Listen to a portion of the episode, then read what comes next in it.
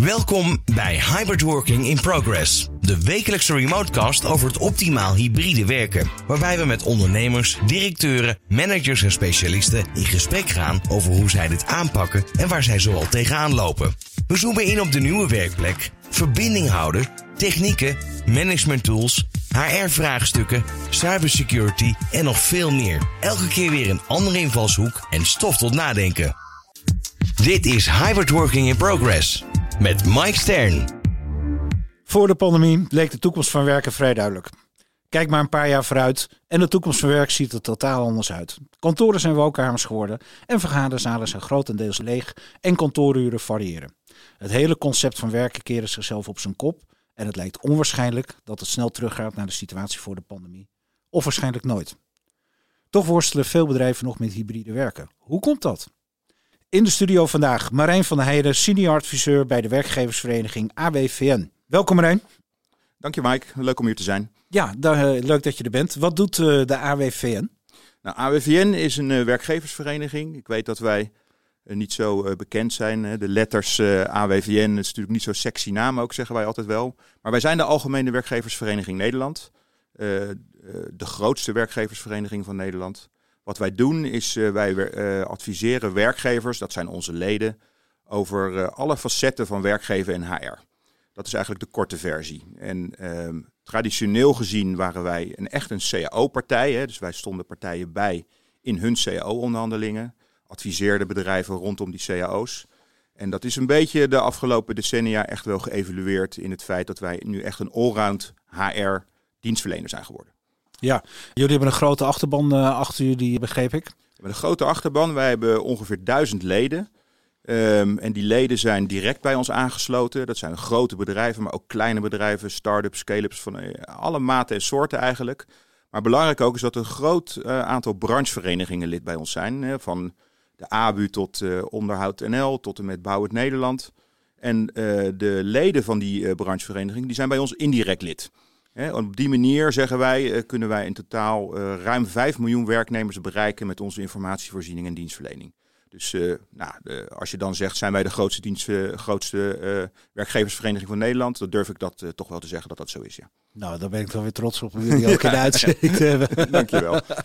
Je had het over HR. Ja. Uh, houdt het ook in dat jullie je SEC op HR-management richten? Ja, het is eigenlijk, het, wij noemen het, wij zijn dienstverlener van werkgeven en HR. En dat raakt elkaar natuurlijk enorm. Hè. HR houdt zich bezig met werkgeven, doen ook wel bredere dingen.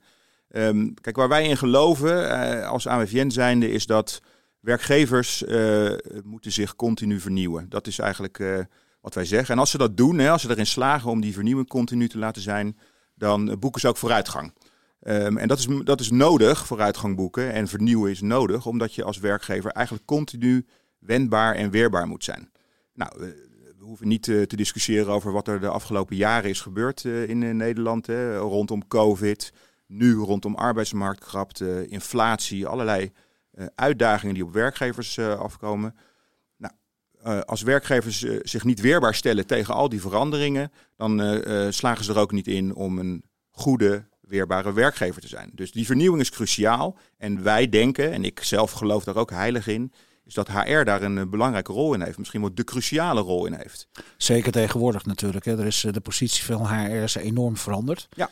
En wat jij zegt, eh, de werkgever continu vernieuwen. Ik denk zelfs dat je tegenwoordig wel mag spreken over continu zichzelf opnieuw uitvinden. Absoluut. Want ja, er gebeurt enorm veel op dit moment. Als je nou even kijkt naar de situatie van uh, waar we de afgelopen twee jaar in hebben gezeten, waar we nu staan. En we kijken even naar het, uh, want dan komt HR direct om de hoek kijken, het Zeker. hybride werken. Ja. Hoe gaan jullie daar als organisatie mee om? Nou, wat, je, wat we allemaal gezien hebben en het grappige is, hè, ik, uh, toen ik op weg naar deze podcast opname was, uh, Mike, toen dacht ik nog van, vorig jaar op deze tijd zaten we er toch echt anders bij. Hè? Toen zaten we midden in een lockdown. Uh, toen was kerst, uh, de aankomende kerst was toch weer een ander fenomeen. lijkt wel of COVID weg is, hè, een beetje. En we zien het een beetje golven. Nou is het, heeft iedereen weer griep. Uh, maar het is nog niet zo lang geleden. We zaten echt midden in die pandemie. Um, en hybride werken is eigenlijk als een soort uitvloeisel van die pandemie eigenlijk uh, overgebleven, hè, zou je kunnen zeggen. Nou, wat heeft AWVN daarin gedaan? Hè? Toen de pandemie begon, uh, een kleine drie jaar geleden, toen werden wij vooral benaderd door werkgevers met de vraag: wat moeten wij nu doen? Hè, nu we helemaal met z'n allen thuis moeten gaan werken. Wat zijn mijn verantwoordelijkheden als werkgever, mijn verplichtingen? En dat zag het dus vooral op zaken als Arbo. En wat moet ik doen met de bureaustoel? Wat moet ik doen met de monitor? mijn medewerkers mogen niet meer naar kantoor, maar ze moeten wel thuiswerken. Wat voor faciliteiten moet ik dan bieden? Dus het ging heel erg over de Arbo, de RINE, echt over facilitering. Dat toch een beetje de technische onderwerpen. Ehm, en dat is een beetje geëvalueerd in op een gegeven moment naar, oké, we zijn gewend om thuis te werken. Hebben we dan ook iets als een thuiswerkovereenkomst nodig? Ik zeg dan altijd, nee, dat heb je helemaal niet nodig. Maar veel bedrijven dachten toch van, ja, die thuiswerkovereenkomst is toch wel handig om rechten en plichten rond dat thuiswerken um, te gaan regelen. En dan komen wij vaak om de hoek kijken, want wij zijn echt een arbeidsvoorwaardenspecialist. Dat zit ook aan CAO's gekoppeld, begrijp ik? Zit soms aan CAO's gekoppeld. Uh, ligt er een beetje aan de organisatie, ligt er een beetje aan het belang wat vakbonden aan het onderwerp hechten. Bij de ene organisatie is dat anders dan bij de andere. Het is altijd een onderwerp van de, eh, binnen de arbeidsverhouding. Hè? Dus uh, als het niet bij vakbonden ligt, dan ligt het wel bij de medezeggenschap. Wat voor, wat voor zaken moet ik me voorstellen wat in zo'n overeenkomst staat? Waar moet ik aan denken? Als je even nou, het kan best breed zijn. Kijk, het uh, um, hybride werken, dat, dat weet jij als geen ander is een breed multidisciplinair onderwerp. Het gaat niet alleen over HR, het gaat ook over facilitering, het gaat ook over uh, beveiliging en ICT. Um, en al die facetten zie je ook wel terugkomen op een of andere manier in thuiswerkovereenkomsten. Het gaat erom dat je afspraken maakt met elkaar over nou, waar doe ik letterlijk mijn werk, wat voor facilitering hoort erbij, maar wat voor nieuwe eisen wellicht, dat waren toen de tijd nieuwe eisen uh, op het gebied van veiligheid, informatiebeveiliging, facilitering, horen daar weer bij. Dus veel werkgevers probeerden heel veel facetten van die, uh, wat er bij hybride werken hoorde, toen nog thuiswerken eigenlijk, probeerden ze in zo'n thuiswerkovereenkomst te vatten. Um, ik zelf denk hè, dat uh, die thuiswerkovereenkomst best wel zijn waarde had. Maar vooral in een situatie waarin we echt met z'n allen thuis moesten werken. Ja, want je, als je nu over zo'n overeenkomst praat, je praat over hybride werken, dan is het natuurlijk van hoe faciliteer je het, het thuiswerken? Zeker. Of ik denk dat thuiswerken niet eens meer de goede term is. Het remote werken, het remote afstand werken. Ja. Maar tegelijkertijd ook hoe faciliteer je kantooromgeving? Want daar, daar zijn ook dingen veranderd. Ja. Kantoren zijn veranderd. Als jij kijkt naar de situatie, want je hebt het ook van dichtbij meegemaakt. Wat zie je dat op dit moment, je zei het net heel treffend, het lijkt even van nou alsof alles voorbij is en vergeten zijn. Nou, dat weet je nooit natuurlijk met dit nee, soort dingen. Alleen je merkt wel dat het hybride werken is uh, here to stay, zoals men zo mooi zegt. Dat zie je ook bij jonge medewerkers die instromen. Die stellen ook echt eisen. Die zeggen ook, ik ga niet meer vijf uh, dagen per week op zo'n kantoor zitten. Hoe faciliteren jullie dat? Is dat voor jullie ook heel erg merkbaar in, de, in de, de informatie die jullie binnenkrijgen en de communicatie die jullie naar de markt uitzetten? Dus enerzijds is de achterkant er overeenkomst. Wat zien jullie nog meer aan de ontwikkeling in de markt? Nou, wat je, wat je terecht denk ik zegt, hè, is uh, hybride werken of remote werken. Dat is misschien een betere term nog. Hè. Dat is echt here to stay. Ja. En um, dat betekent uh, dat we midden in een, uh, in een omslag zitten qua werk en qua organisatie van werk. Um, en mijn analyse nu is hè, dat we een beetje op een soort. Um, nou, op een, in een spagaat zitten nu een beetje van. We komen uit COVID, daar hebben we dingen moeten doen. We hebben de verworvenheden gezien. We weten ook, hè, dat weten wij ook uit al onze ledenonderzoeken bijvoorbeeld, dat zowel werkgevers als werknemers graag uh, op een of andere manier hybride willen blijven werken. Maar wat we ook zien bij heel veel bedrijven is dat ze nog lang niet allemaal uh, beleid hebben om dat op een goede manier te faciliteren. Dan heb ik een belangrijk punt even, want als je dat zegt, dat is enorm herkenbaar. Waarom? Je ziet dat heel veel bedrijven hebben dit natuurlijk heel erg voor zich uitgeschoven. Absoluut. En dat was ook onder het mom van, nou weet je, na de zomer is het wel voorbij en uh, de, na een jaarwisseling is het wel voorbij. In de tussentijd, met het vooruitschuiven, kwamen bedrijven in de situatie terecht wat een uh, paar maanden terug is gestart, het personeelstekort. Dus men ja. moest wel, hè, ja. men moest toch over de brug komen, hoe gaan wij dat faciliteren? En eigenlijk zie je dat, en dat, dat kwam mijn vraag ook vandaan, in uh, nogmaals jou ook even de vraag of dat herkenbaar is, dat je eigenlijk ziet dat het nu eigenlijk allemaal pas moet gaan beginnen. Ook Absoluut. wat je net treffend zei, de inrichting van de achterkant, hè, de arbeidscontracten en dat soort dingen. En uiteraard de mens is ook de belangrijkste factor. Dat hoor je ook van alle bedrijven die succesvol remote werken, dat ze zijn begonnen met het uitvragen van de werknemer. Van hè, waar heb je nou behoefte aan? Wat mis je? Ja. Wat zou je willen? En natuurlijk heel erg belangrijk. En ik moet een beetje lachen, want het komt bijna dagelijks naar voren toe. Dat we met z'n allen weer in, uh, in grotere files staan dan dat we ooit gekend hebben. Want dat is ook wel apart dat men probeert dingen en men moet het ook. We moeten het allemaal uitvinden met elkaar. Maar het is ook bijzonder om dan te bedenken dat we allemaal dinsdag en donderdag maar naar het kantoor moeten komen. De dinsdag, dinsdag donderdag maatschappij, hè? Die, uh, die is inmiddels een bekend de Het dromedarismodel inderdaad, ja. En dat is, ook, dat is ook zoiets van uitvinden. Want dan heb je juist op het kantoor weer een hele grote belasting op de organisatie. Je hebt op de wegen een hele grote belasting. Over die wegen trouwens. Hè. Ik, ik heb het idee dat de regering hier ook wel een hele grote steek op laten vallen. Want als er één kans was geweest, hè, om als we het over stikstof, milieu, dat soort dingen hebben, om mensen de auto uit te krijgen, dan was dit het wel. Hoe, hoe kijk jij daar tegenaan?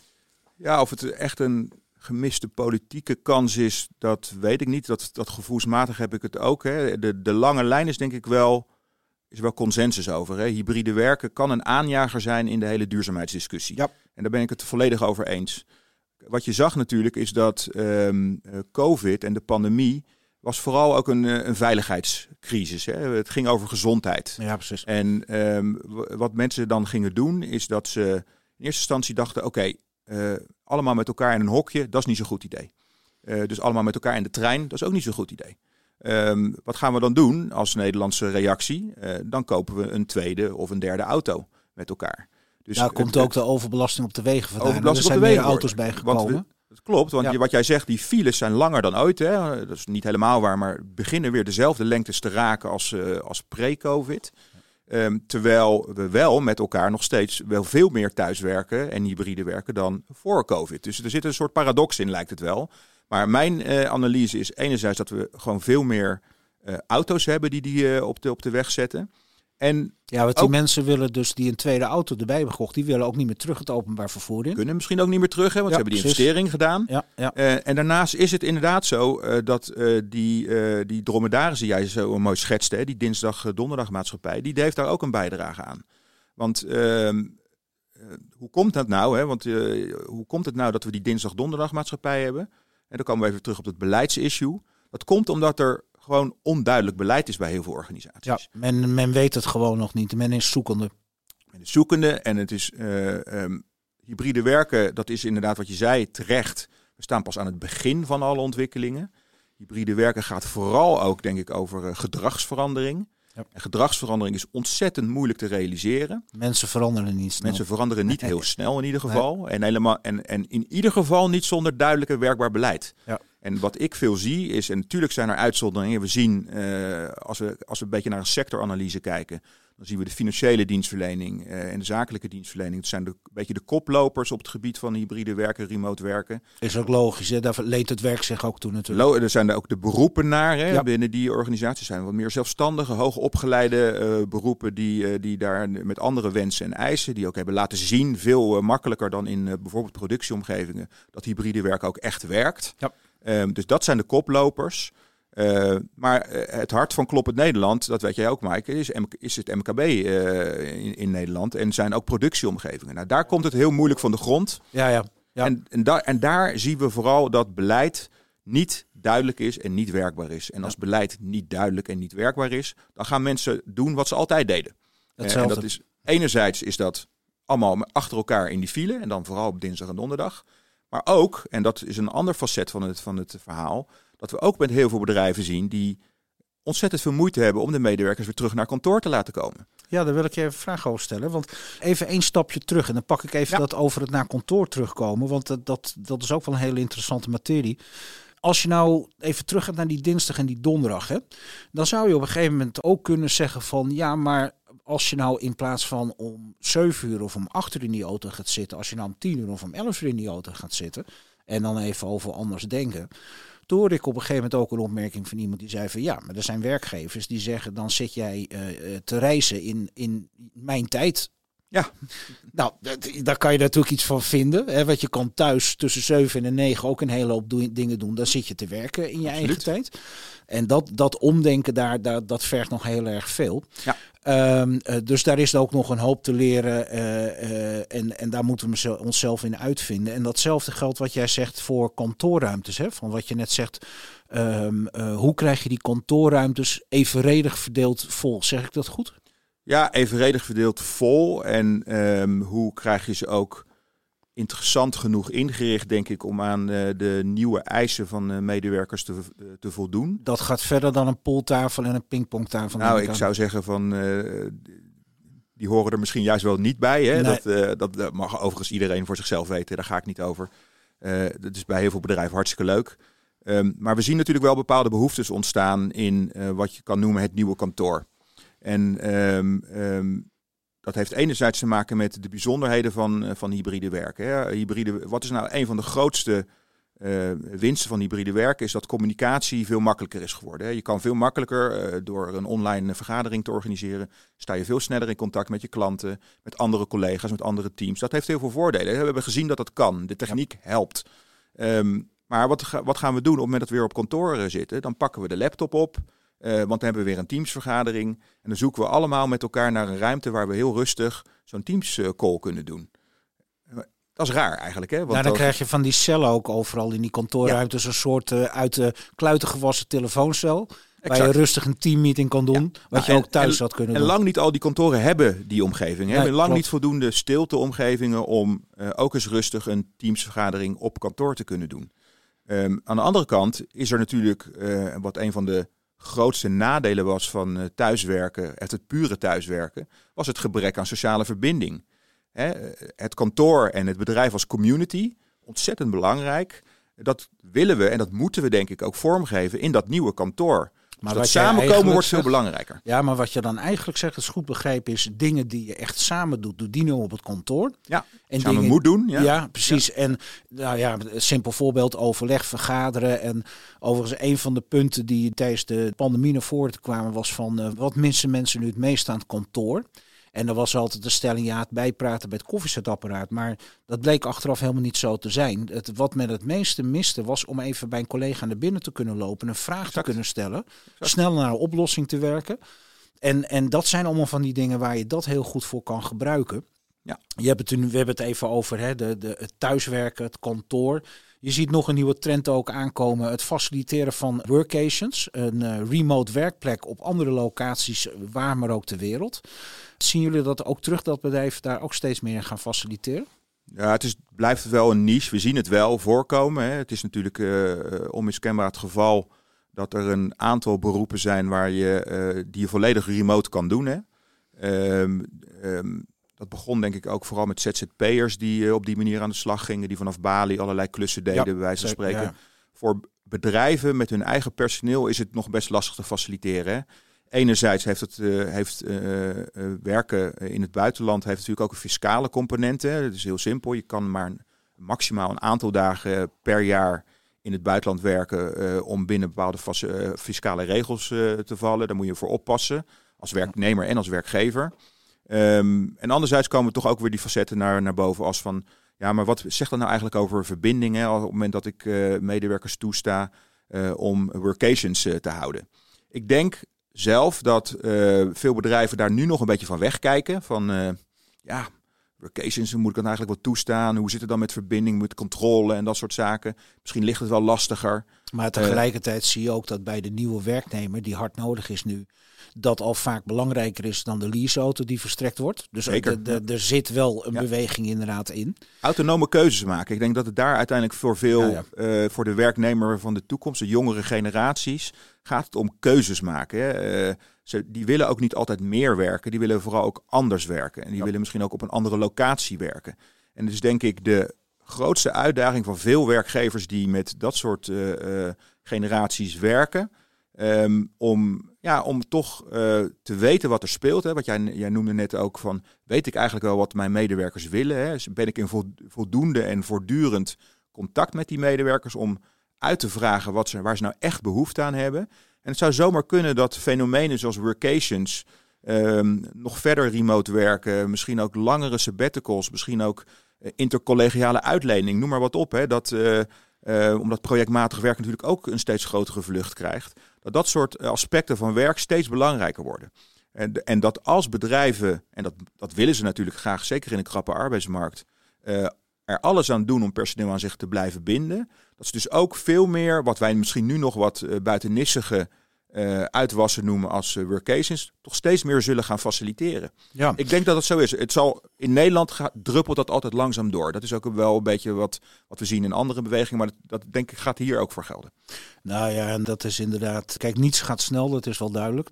En je ziet ook naarmate de organisaties groter worden, en zeker de silo-gestructureerde organisaties, daar gaat het vaak helemaal een stuk stroperiger. Klopt. Maar uiteindelijk zullen zij natuurlijk ook mee moeten, omdat je ook ziet dat de nieuwe generatie medewerkers ook in een heel andere beleving zitten. Dat, dat is als je naar generaties kijkt van, ik kan me nog herinneren dat mijn vader altijd zei van goed je best op school doen.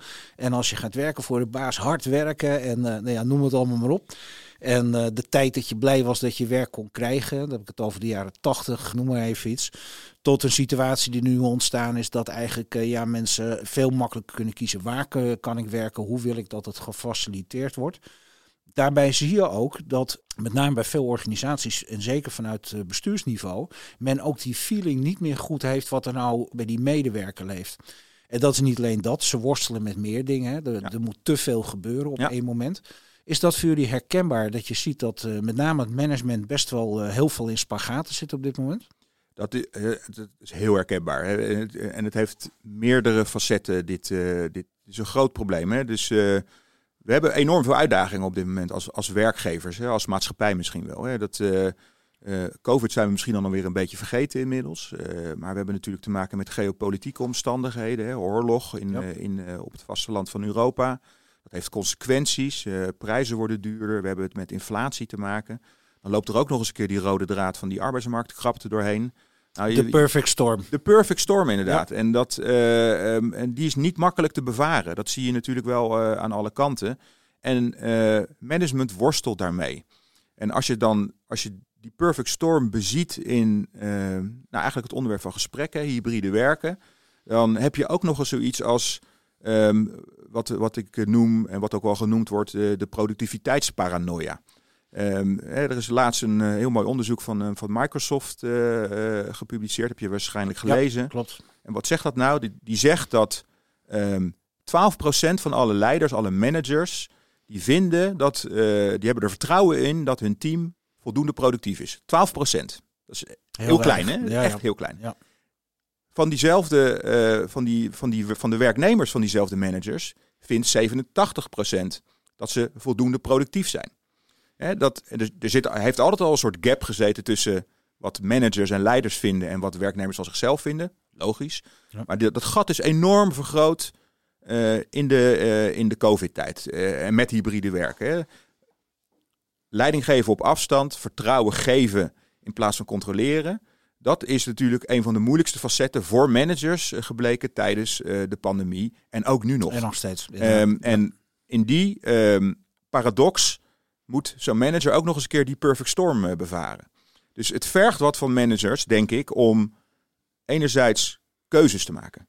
Als je dat trouwens zegt, hè, ik heb er nog een die er heel mooi op aansluit. Cybersecurity. Ja. Even een rare sidestep ja. die ik maak. enorm belangrijk. Je ziet dat, uh, uh, ik heb in de laatste podcast heb ik een uh, aantal specialisten in de studio gehad. En die ook zeiden van ja, weet je, het is eigenlijk te gek voor woorden. Want het is zo verschrikkelijk belangrijk. Bedrijven doen twee keer per jaar een brandoefening. Dat zal op de parkeerplaats staan. Dat is wel belangrijk.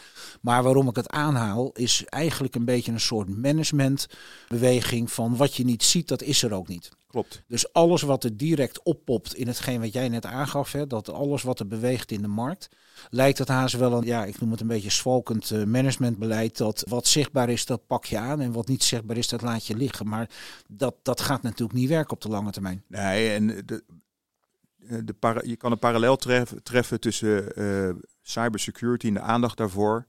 Uh, met bijvoorbeeld de, de duurzaamheidsdiscussie. Ja. Uh, uh, waarom zeg ik dat? Dat zeg ik omdat ze zijn beide niet tastbaar.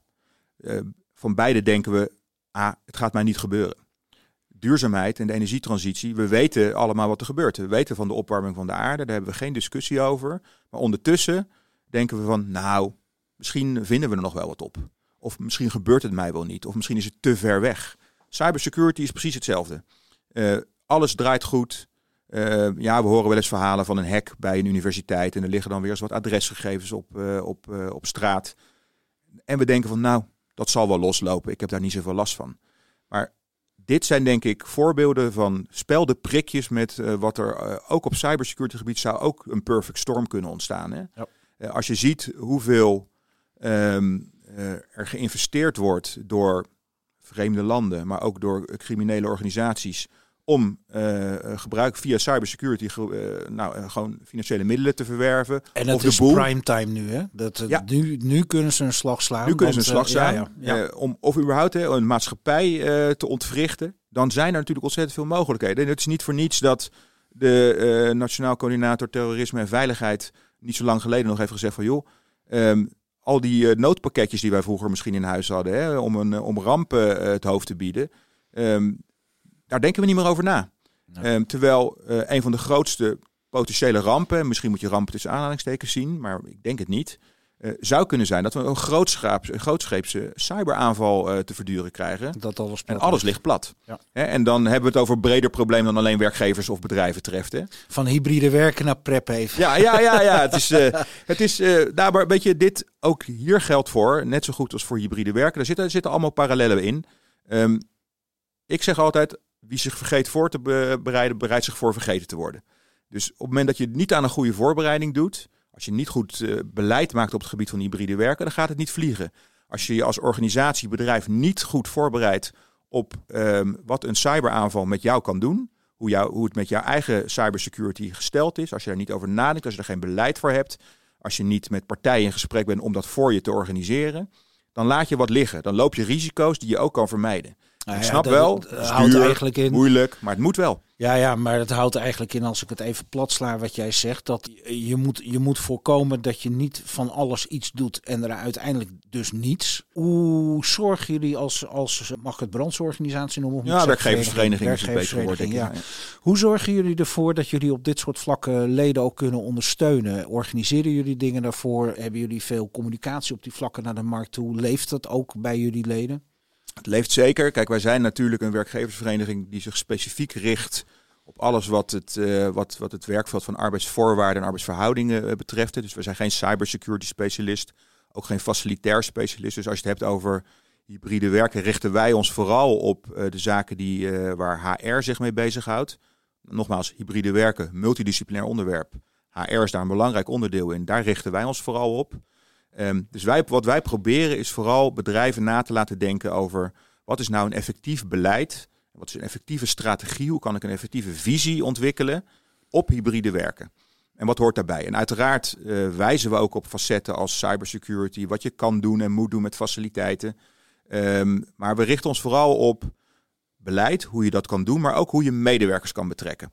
En uh, die medewerkersbetrokkenheid, daar hadden we het uh, eerder in deze uitzending ook al over die is cruciaal. Hè? Niet alleen op het gebied van hybride werken, maar überhaupt om in verbinding te staan met je, met je, met je medewerkers, zal je moeten weten wat er bij ze speelt. Continu. Kan je daar een concreet voorbeeld van geven hoe je medewerkers beter kan betrekken?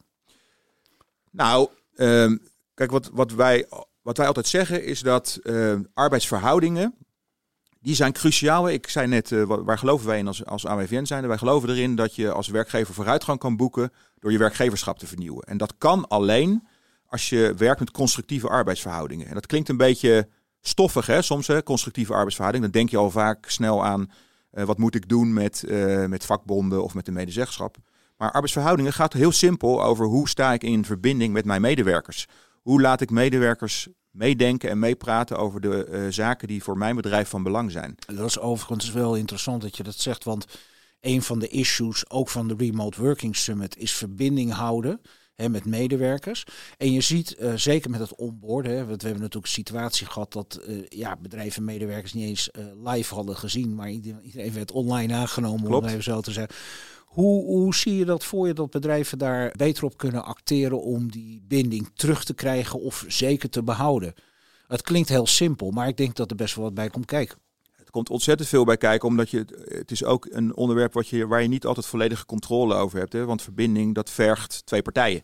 Ja. Uh, het vergt een, uh, een, een, een, gever en een ontvanger. Bij Mag ik één stap terug gaan? Hè? Als we het woord verbinding gebruiken, zou jij een definitie kunnen geven wat daar in deze uitzending zeg maar een goede definitie van is? Want verbinden kan zijn dat je denkt van ja, mensen moeten het gevoel hebben dat ze verbonden zijn in een organisatie. Het kan ook zijn, heb je in de communicatie goede verbinding. Wat zou de definitie in deze van verbinding kunnen zijn volgens jou?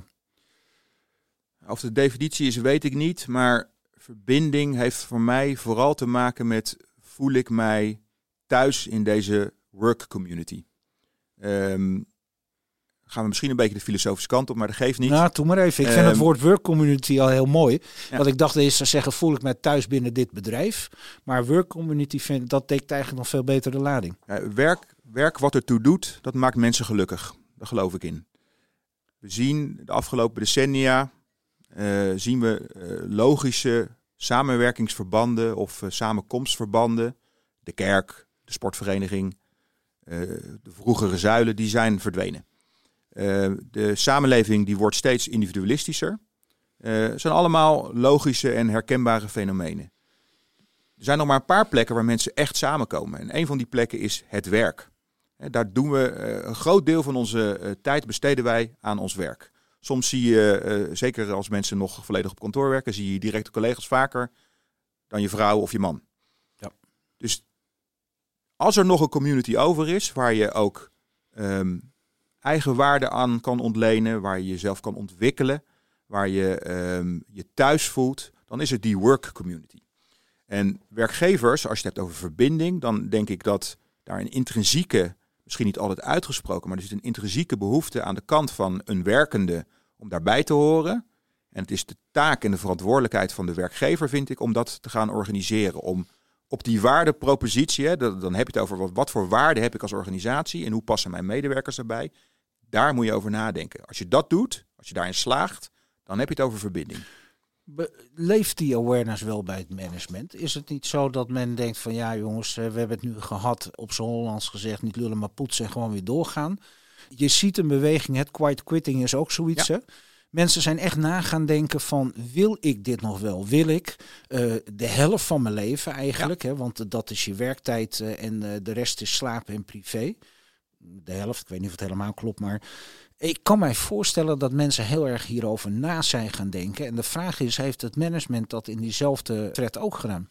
Niet uh, in de brede zin van het woord. Dat nee, uh, durf ik uh, zonder meer te stellen. Er zijn natuurlijk organisaties die, als je het noemt, die hun waardepropositie heel duidelijk omschreven hebben. Die, waarom wil je bij mij horen? Waarom? Om wij werken aan de energietransitie bijvoorbeeld. Daar voel ik me bij thuis. Of wij werken in het veld van inclusie en diversiteit bijvoorbeeld. Nou, dat zijn thema's, waardeproposities die heel erg grijpbaar zijn. Maar dat zijn niet de thema's waar het grootste deel van werkgevend Nederland zich mee bezighoudt. En die zijn inderdaad bezig om nog steeds om die perfect storm uh, te bereiden en om zich bezig te houden met uh, aandeelhouderswaarde en dat soort zaken. Nou ja, daar zit waarschijnlijk ook de crux. Hè? Want als je, het, als je dat terugpakt, je hoort over de hele linie, het is bijna, het is bijna te logisch voor woorden, dat je steeds zegt, ga nou eens terug eerst naar die werknemer toe van uh, hoe functioneer je nu, wat zou beter kunnen, wat beleef je uh, prettig, wat niet. Kan ik mij voorstellen in die perfect storm, ja, dat nu even die goederen die maar niet doorkomen, waardoor je niet kan leveren.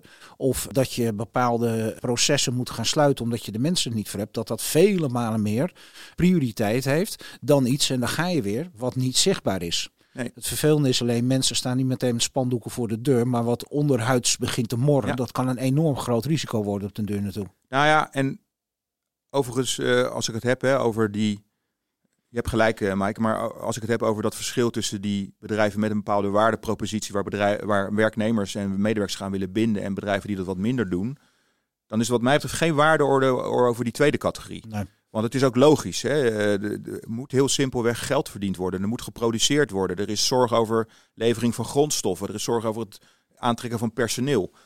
Dus die, dat hoofd boven water houden, dat is ook goed. Weet je, Nederland gedijt met ondernemers die ook uh, gedreven zijn om groei te realiseren voor een organisatie. Tegelijkertijd zien we natuurlijk, en dan komen we op die beweging die jij schetste, dat we groepen medewerkers, zeker jongere generaties hebben, die andere behoeftes hebben dan wij misschien nog wel eens denken, traditioneel gezien. Ja. Um, en daar zit ook een soort uh, afstand hè, tussen wat die medewerkers willen, uh, ook op langere termijn, betere werk-privé-balans, anders werken.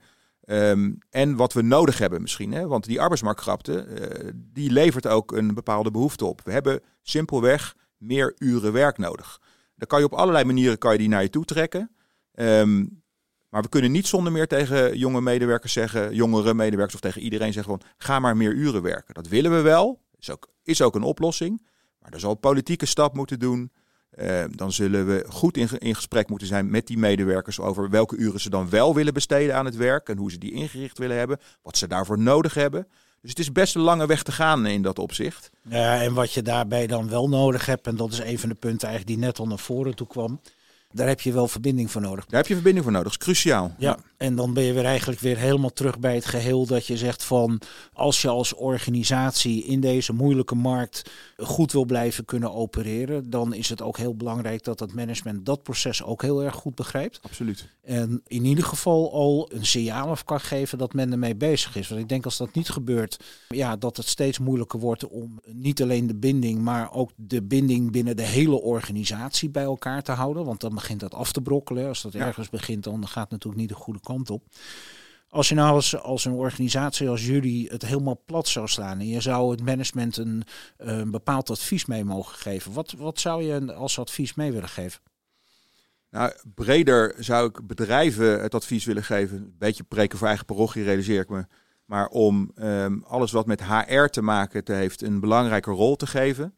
Um, uh, ik ik heb hele goede vrienden die financials zijn, maar uh, in tijden van crisis, hè, de vorige financiële crisis, toen is, uh, is werkgever in Nederland een beetje financial driven geworden, control driven. Yep. En ik vind dat bedrijven uiteindelijk met een krappe arbeidsmarkt, met een veranderende behoefte aan uh, bij medewerkers, veel meer human capital driven moet zijn. Hè? Dus, Mag je daar één vraag over stellen? Even, sorry ik je onderbreken, maar even voor de luisteraar. Je komt even terug op dat HR. Ja. Je ziet op dit moment dat er een enorme uh, verweving aan het ontstaan is tussen IT, facilitair, HR, hè, wat ja. voorheen allemaal uh, gekaderd was, los van elkaar, met elkaar, maar niet zo homogeen is dat zich nu aan het ontwikkelen is. HR is bijna overal bij betrokken op dit moment. Ja, klopt. Nemen jullie dat ook mee? Dat je zegt, van, ja, het is misschien niet alleen die HR-manager, maar ook die, die facilitair en IT-collega op wie dat ook betrekking heeft? Nou, als je het hebt over een onderwerp als hybride werken, zeker. Dat, ja. uh, de, de, dan, dan is het onmiskenbaar een uh, multidisciplinair onderwerp. Hè? Mm -hmm. uh, op het gebied van hybride werken geloven wij heel erg in de drietrapsraketten. Daar hebben wij ook bijvoorbeeld een routekaart hybride werken voor ontwikkeld.